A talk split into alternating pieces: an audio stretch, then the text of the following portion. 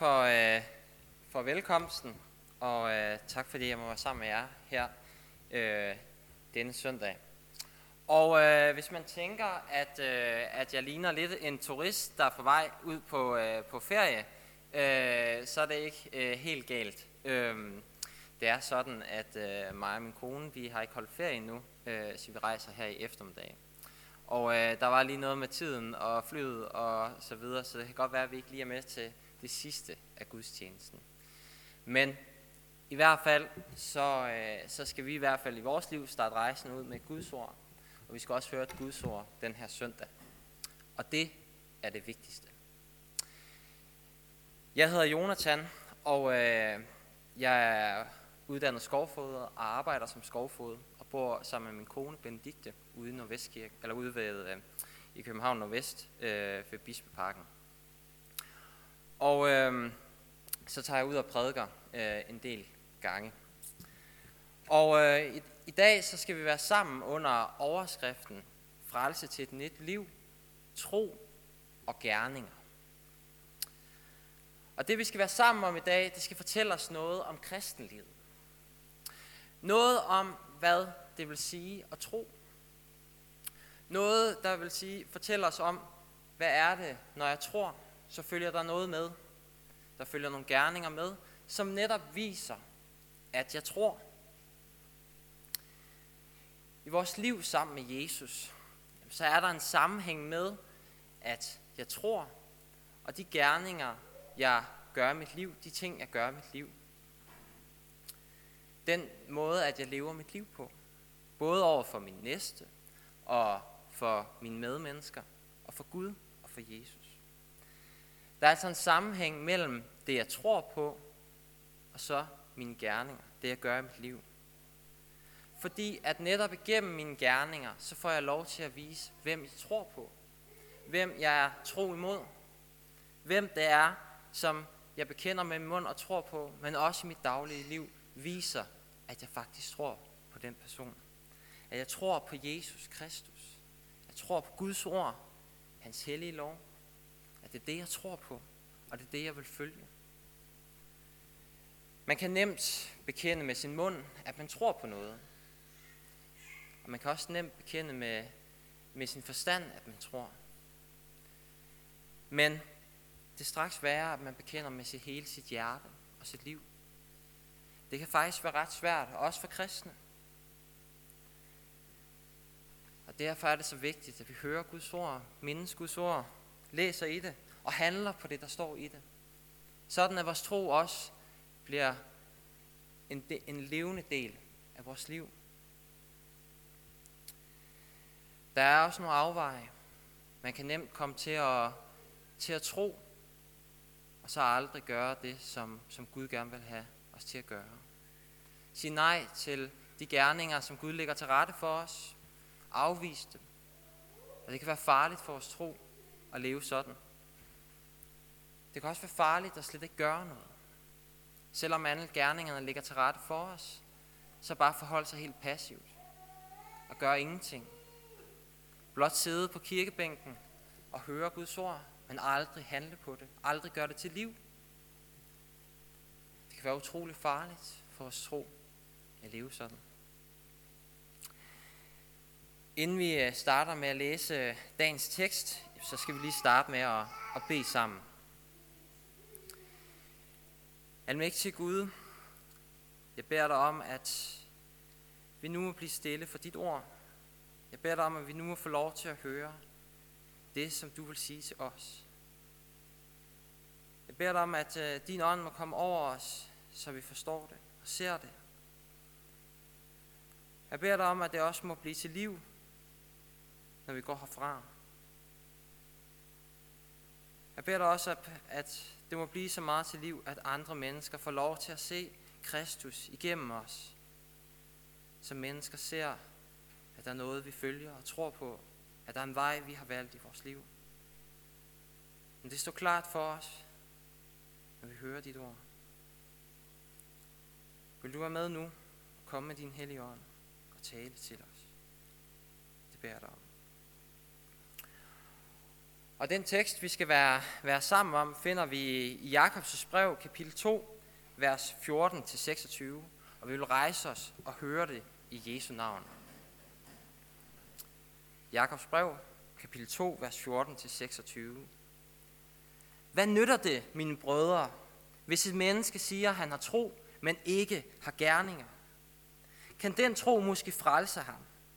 Hvis en broder eller søster ikke har tøj at tage på og mangler det daglige brød, og en af jer siger til dem, gå bort med fred, sørg for at klæde jer varmt på og spise godt, men ikke giver dem, hvad læmet har brug for, hvad nytter det så? Sådan er det også med troen i sig selv, uden gerninger, er den død. Nogen vil indvende, en tro, en har tro, en anden har gerninger. Vis dig da din tro uden gerninger, så skal jeg med mine gerninger vise dig min tro. Du tror, at Gud er en. Det gør du ret i. Det tror de onde ånder også, og skælver. Tåbelige menneske. Ønsker du bevis på, at tro uden gerninger er ufrugtbar? Blev fader Abraham ikke gjort retfærdig af gerninger, da han bragte til sin søn Isak som offer på alderet? Som du ser, virkede troen sammen med hans gerninger. Og det var gerningerne, hans tro blev fuldkommen. Og dermed gik det skriftord i opfyldelse, som lyder, Abraham troede Gud, og det blev regnet ham til retfærdighed, og han blev kaldt Guds ven. I ser altså, at mennesket, at mennesket blev gjort retfærdigt af gerninger, og ikke af tro alene. Blev skøen Rahab ikke ligeledes gjort retfærdig af gerninger, da han modtog sendebudene og lod den slippe bort af en anden vej? For en tro uden gerninger er lige så død som et læme uden åndedræt. Amen. Hvis vi øh, havde nok tid, så øh, tror jeg faktisk, jeg havde startet med at læse hele Jakobs brev, fem kapitler. Især fordi, at den her tekst lidt ud af kontekst måske nemt kan misforstås. Men hvis man tillader sig selv på et tidspunkt og sætte sig ned og læse Jakobs brev, så tror jeg, at man vil finde ud af, at, at der er en klar sammenhæng igennem hele brevet. Hvad det er for et tema, Jakob har taget op. Det her med tro og gerninger. Der er noget, han gerne vil sige. Og derfor har det her brev også ligesom et tema. Det er en prædikensamling. Noget, som ikke har en direkte afsender til en bestemt person, men til alle kristne. Det er en sjælersørgisk formaning til os. En vejledning til vores kristenliv. Det at være hverdagskristen.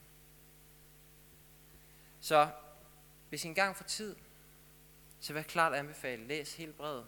Det vil bringe meget lys over den tekst, som, som vi er sammen om.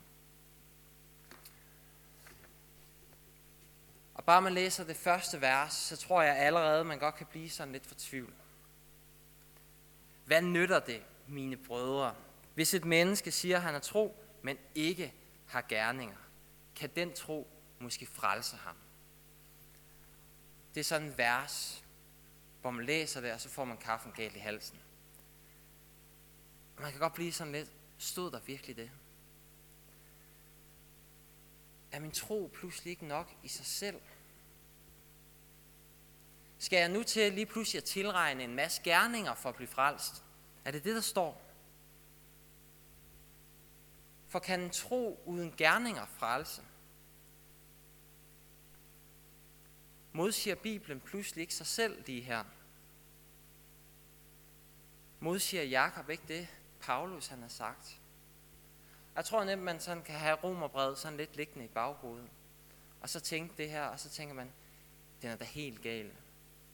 Jakob har da fuldstændig de misforstået Paulus. De snakker da fuldstændig forbi hinanden. Fordi over i romerbrevet, der er den tone, at vi skal frelses af troen alene. Og jeg tror, det er meget de her vers, vi kommer til at tænke på, som vi blander lidt ind i det hele. For at lovgærninger, Romerbrevet 3, vers 20, for at lovgærninger blev intet menneske retfærdigt over for ham. Det, der kommer af ved loven, er jo syndserkendelse. Eller Romerne 3, 28. For vi mener, at et menneske Gør os ved tro, uden lovgærninger. Eller i Efeserbrevet kapitel 2, vers 8 og 9. For at den noget er I frelst ved tro, og det skyldes ikke jer selv. Gaven er Guds. Det skyldes ikke gerninger. For ingen skal have noget at være stolt af. Og man kan godt blive sådan lidt fortvivlet nu og tænke, de snakker der forbi hinanden. Men faktisk er, er Paulus og Jakob fuldstændig enige. For det er sandt, når det handler om frelsen, når det handler om forholdet mellem mig og Gud, så er der intet andet, der frelser end Jesus. Der er intet andet, jeg kan tilregne mig selv for, for at blive frelst end Jesus. Det er kun ved Jesu blod, som renser mig fuldt ud. Renser mig. Fjerner al min synd og skyld. Det er kun det, jeg kan blive frelst af. Og der er intet menneske, der kommer heller aldrig et menneske på den her jord, der kan tilregne sig gerninger og blive frelst ved det, han har gjort og opnået. Nej, den eneste vej til Herren går gennem Jesus Kristus. Mennesker frelses af troen på Jesus Kristus. Ham, som har båret al min og al din synd og skyld. Men det, som Paulus og Jakob både taler om, hvad troen er, det er, at den er virksom i kærlighed. Troen er virkelig levende. Den er virksom i kærlighed. Og der er nogle frugter i troen, som kommer til udtryk i vores liv. Gør de ikke det, kommer de ikke til udtryk i vores liv, ja, der er troen måske død. Frasiger jeg mig gerningerne, vælger jeg gerningerne fra, så er jeg måske på vej på afveje, for så dør troen lige så stille. I, de første, I nogle af de vers, jeg læste fra Efterbrevet kapitel 2, så undlod jeg faktisk det, et vers. Og der står faktisk det, som, som Paulus og Jakob faktisk er, faktisk i forhold til tro og gerninger, i, at de er enige om. For nåden er i frels ved tro, og det skyldes ikke, at selv gaven er Guds. Det skyldes ikke gerninger, for ingen skal have noget at være stolt af. For hans værk er vi skabt til Kristus Jesus, til gode gerninger, som Gud forud har lagt til rette for os at vandre i. Vi er noget frelst ved tro, og det skyldes ikke os selv. Skyldes ikke det, vi har gjort, men gaven af Guds. Han gav os Jesus. Men troen, den skaber et nyt liv. Et nyt liv at vandre i. Et helliggjort liv. Og her er vi skabt til gode gerninger, som Gud forud ligger til rette for os at vandre i, mens vi er her på jorden. Så at andre mennesker kan få lov til at se, hvem vi tror på.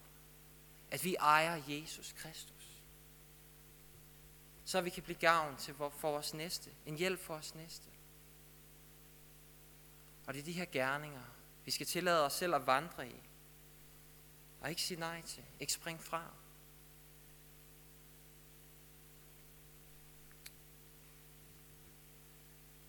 For det, som Jakob formaner om, det er et problem, som var Paulus tid, i Jesu tid, i Jakobs tid, og også i vores tid. Det er, at folk siger, at de tror, men der følger ingen gerninger med. Folk siger med deres forstand, at de tror, med deres mund, at de tror på noget, men det kommer ikke til udtryk i deres liv. Deres livførsel udtrykker noget helt andet. Jakob nævner nogle steder her i brevet, som er centrale vers for det, som Jakob gerne vil sige. I Jakobs brev, kapitel 1, 22, hvad ordet skøre, ikke blot det hører, ellers bedrager I jer selv. Jakobs brev 2, 1. Mine brødre, I kan ikke tro på vor Herre Jesus Kristus, den herliggjorte, og så gøre forskel på folk. Og Jakob 4, 4. I utro, I ved ikke, at venskab med verden er fjendskab med Gud. Den, der vil være ven med verden, står som fjende af Gud.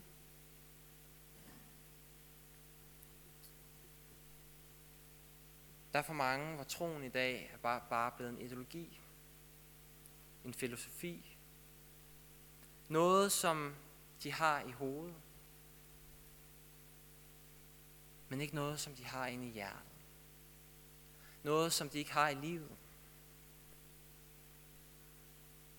Og det er jo egentlig nemt nok at sige, at man tror på Jesus. Det kan alle mennesker vel gøre. Alle mennesker kan vel sige, at de tror på Jesus. Måske kan det også gælde for mig selv. Måske kan det også gælde for mig, at jeg siger, at jeg tror på Jesus. Men i en måde, at jeg lever mit liv på, kommer det måske ikke til udtryk. Det kommer ikke til udtryk, at jeg følger Guds ord, at jeg handler på Guds ord, at jeg lever efter Guds ord. Måske frasiger jeg mig nogle gerninger, fordi at jeg hellere vil være venner med verden. Det er bedre sådan, så kan folk bedre lide mig, fordi det er nemmere.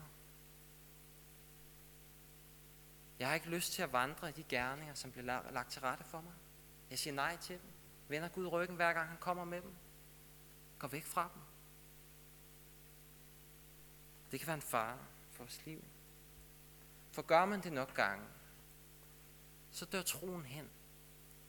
Så dør troen lige så stille. Så forsvinder den. Og så er det ikke længere en levende tro.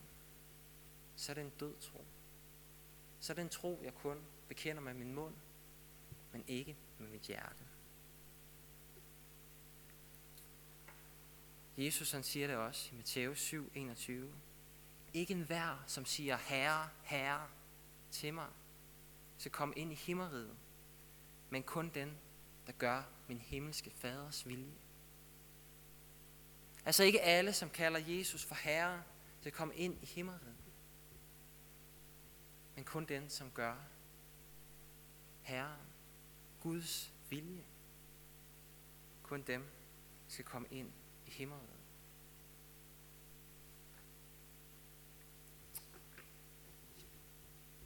Et eksempel. Hvis jeg nu er taget ind for at se en fodboldkamp. Det kunne være Danmark, Sverige. Og øh, uden for stadion, der står jeg. Og øh, jeg kan godt love jer for, jeg får lige sagt, at jeg er en rigtig Danmarks fan. Altså jeg siger til alle, der går forbi, jeg holder altså med Danmark. Og det skal der ikke være nogen tvivl om. Så jeg synger både nationalsangen før og under og hele tiden. Jeg holder altså med Danmark. Og folk fornemmer godt og kan godt se, ham der, han holder med Danmark. Det er vi ikke i tvivl om. Det kan vi godt se.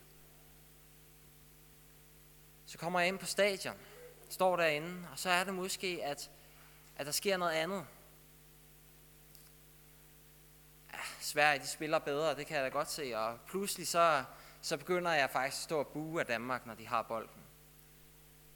Jeg begynder faktisk at råbe af de danske spillere, og synes faktisk, de spiller dårligt. Og pludselig så scorer Sverige, jeg begynder at juble og glæde mig over, at, at Sverige de endelig fik et mål. Men hvis nogle af mine venner kommer og spørger mig, nogle af mine, mine kammerater, jamen så vil de spørge mig, hvem holdt du så med? Og så vil jeg sige, jamen jeg holdt med Danmark. Det var helt klart. Det var tydeligt, at øh, jeg holdt med Danmark. Det kunne der vel ikke være nogen tvivl om. Men gjorde jeg virkelig det? Holdt jeg virkelig med Danmark? Var jeg virkelig på den samme side?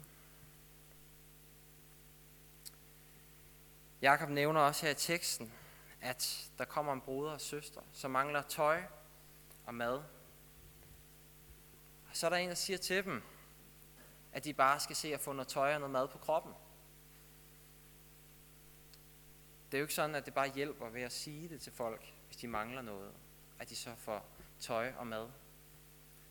Det er ikke særlig barmhjertigt bare at sige det til dem, tage noget tøj på og noget mad, når de ikke har råd til det, når de ikke kan skaffe det selv. Derimod havde det været en barmhjertig gerning, netop at give dem penge, eller give dem tøj og mad, så de fik noget. Så må vi bemærke, at det her med bare at gøre ingenting, bare det her med at sige til folk, at de skal gøre dit og dat, for netop at, at, at tro, at det er, det er nok, fordi så løser det sig bare ved at sige det. Jamen så er det, der bare står. Og sådan, sådan er det også med troen. I sig selv, uden gerninger, er den død. Tager man troen i sig selv, uden gerninger, så er den død. Så er der ingen tro.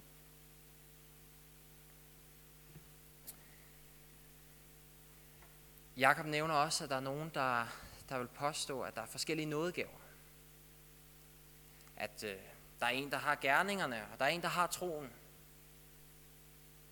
Og øh, det nødvendigvis ikke hænger sammen.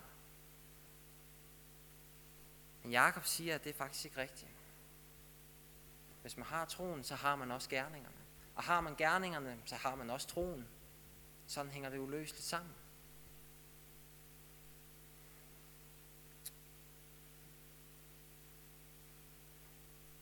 Jeg kunne jo sagtens have sagt, inden jeg kom, kom herind, at jeg var jo helt vildt god til at gå på hænder. Jeg er faktisk, øh, faktisk rigtig, rigtig god til at gå på hænder. Øh, det er jeg faktisk. Jeg, jeg er faktisk naturtalent til at gå på hænder. Og øh, det kunne jeg sagtens sige. Men hvor mange ville egentlig tro mig, hvis jeg ikke viste det? Hvis jeg faktisk ikke gjorde det? Sikkert ingen. Men hvis jeg nu har startet prædiken med at faktisk gå op på prædikestolen, med at gå på hænder hele vejen herop, det havde været underligt, havde I nok først tænkt. Men, men I havde nok tænkt, ham der, han er faktisk rimelig god til at gå på hænder. Han viser i hvert fald, at han godt kan finde ud af at gå på hænder.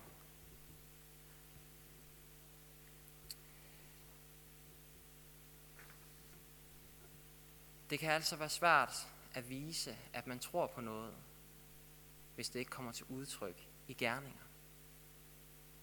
Det kan være svært også at vise, at man kan, ikke kan noget, hvis det ikke kommer til udtryk.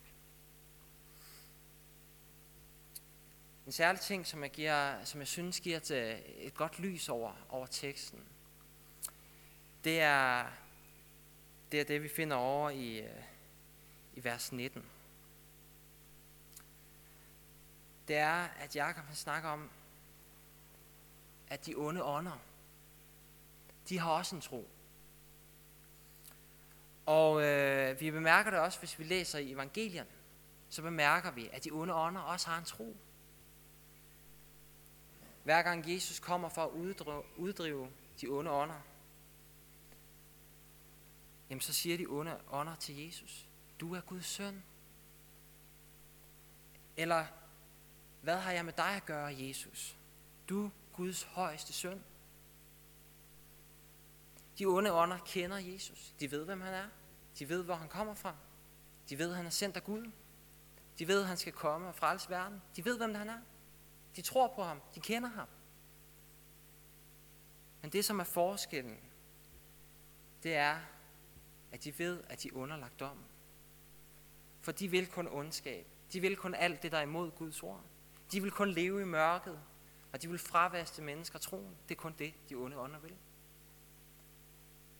Selvom de tror på Jesus, selvom de ved, hvem han er, så vil de kun de onde. De vil kun verdens vilje. De vil det modsatte af Guds ord, af Bibelens ord. De vil kun leve i syndens verden. Det er det, de vil. Og derfor er deres tro ikke en frelsen tro. For de tror ikke på, på Gud og efterlever hans ord. Nej, de gør det modsatte. Gør det helt modsatte.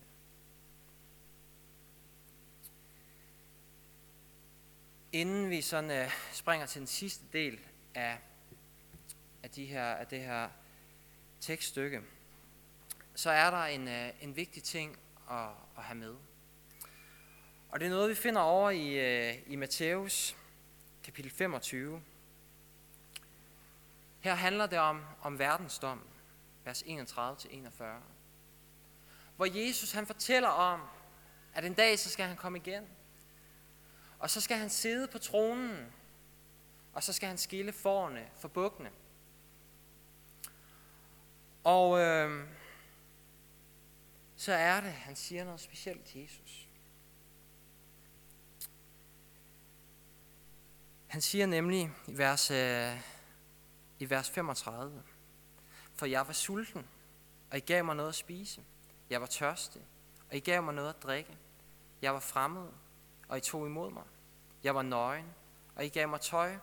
Jeg var syg, og I tog jeg er mig. Jeg var i fængsel, og I besøgte mig.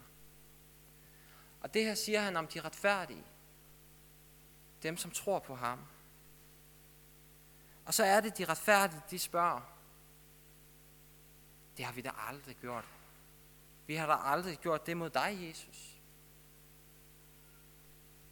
Og så siger Jesus, Sandelig, sandelig siger jeg jer. Alt, hvad I har gjort mod en af disse, mine mindste brødre, det har I gjort imod mig.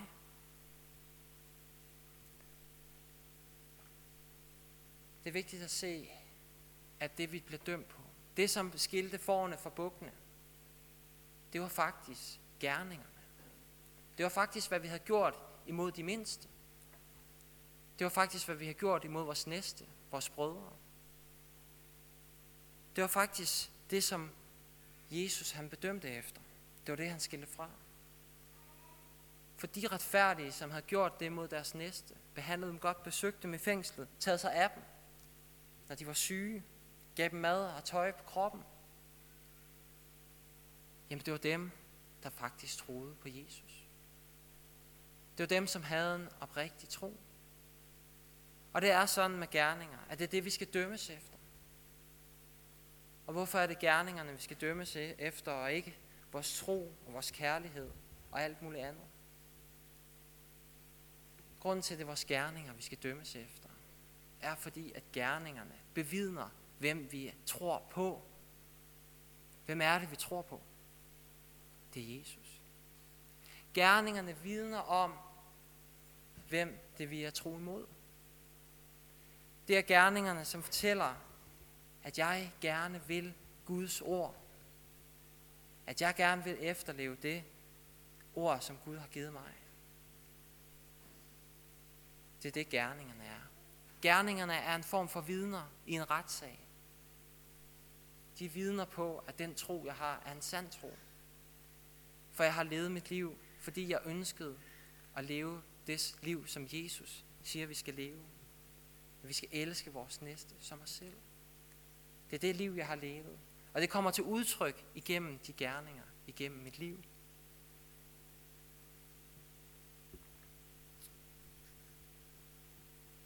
Og en sand kristen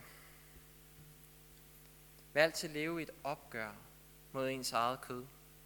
Ens eget kødlige jeg.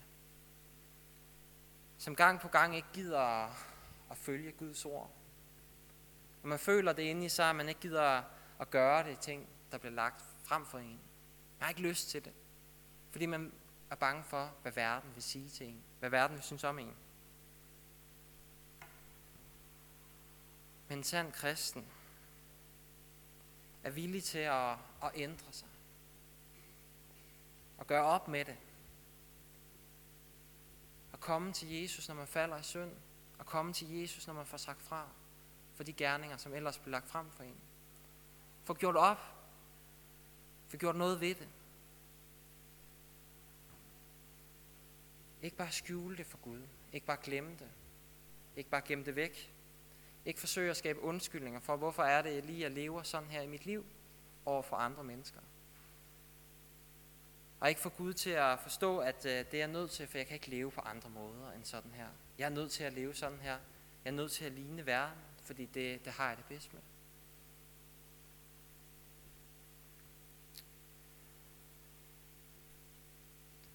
Og der er forskel på det at falde i synd og leve i synd. Det at falde i synd, det er altså, hvor man faktisk kommer til at gøre noget, som man måske ikke havde lyst til. Og man kommer til Jesus og beder om tilgivelse og søger at få gjort op. Men det at leve i synd, det er, hvor man søger ikke at få gjort op. Ikke få slettet det. At man skjuler det for Guds ansigt. Man vil ikke have, at det rigtig kommer frem. At man skaber nogle undskyldninger for, hvorfor man netop lever sådan. Og hvorfor man gør sådan. Man ønsker at leve i syndens element. Man ønsker ikke at gøre de gode gerninger, som Bibelen ellers taler om for vores næste. Man finder på undskyldninger. Og jeg har egentlig med vilje ikke nævnt nogle gerninger, nogle eksempler på gerninger. Fordi jeg tror, at gerningerne er mange, og de er forskellige. Og de er forskellige for hver person, og det er forskelligt, hvad Gud lægger til rette for os. Det kan både være små og store. Og ingen er bedre end andre. Men alle gerninger udtrykker sig på den måde, at de fortæller, hvem jeg tror på. Hvem jeg gerne vil tilhøre. Hvem jeg gerne vil være sammen med. Og fælles for gerningerne er, at de bliver affødt af troen. Det kommer fordi, at der er blevet et nyt liv inde i mig, der kalder mig til de her ting. Noget, som trækker mig hen imod og siger, at du skal nok gøre det her. Og det er det, vi må bemærke også, når Jesus taler i verdensdommen, at det, vi har gjort imod vores næste, har vi faktisk gjort imod Jesus.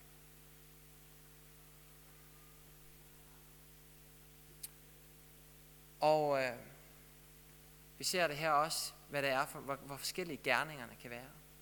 Fordi Jakob han nævner to eksempler her til sidst om Abraham, som skal slå sin søn Isak ihjel.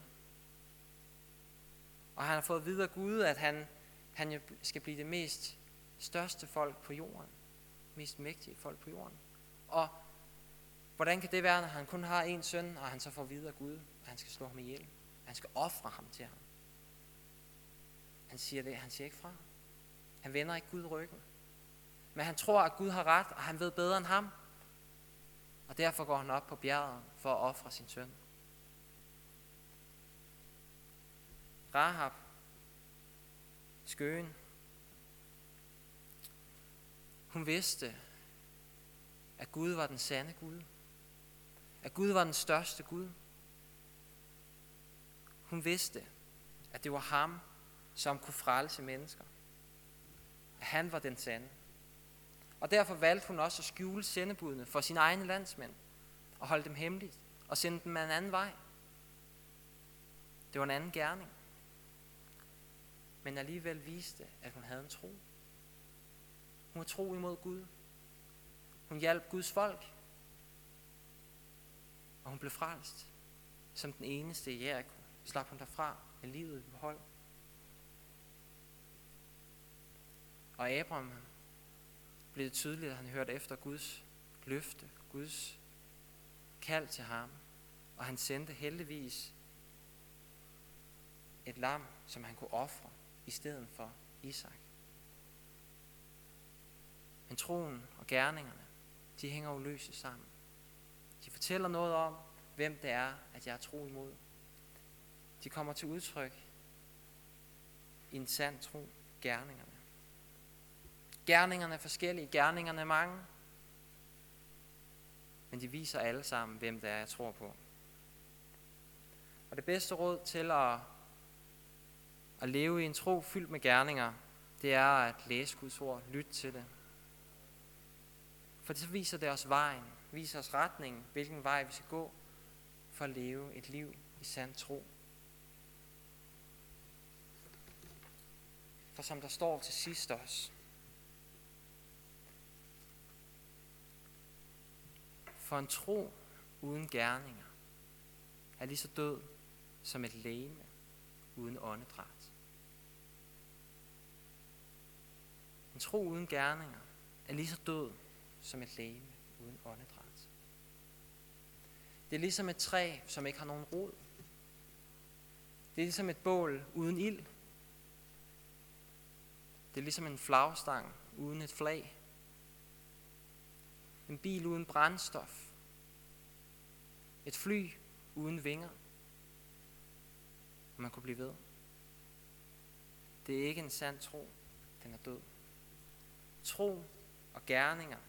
Gerninger, som bliver lagt til rette for os i vores kristne liv. Det hænger uløseligt sammen. Det er en del af det at tro på Jesus.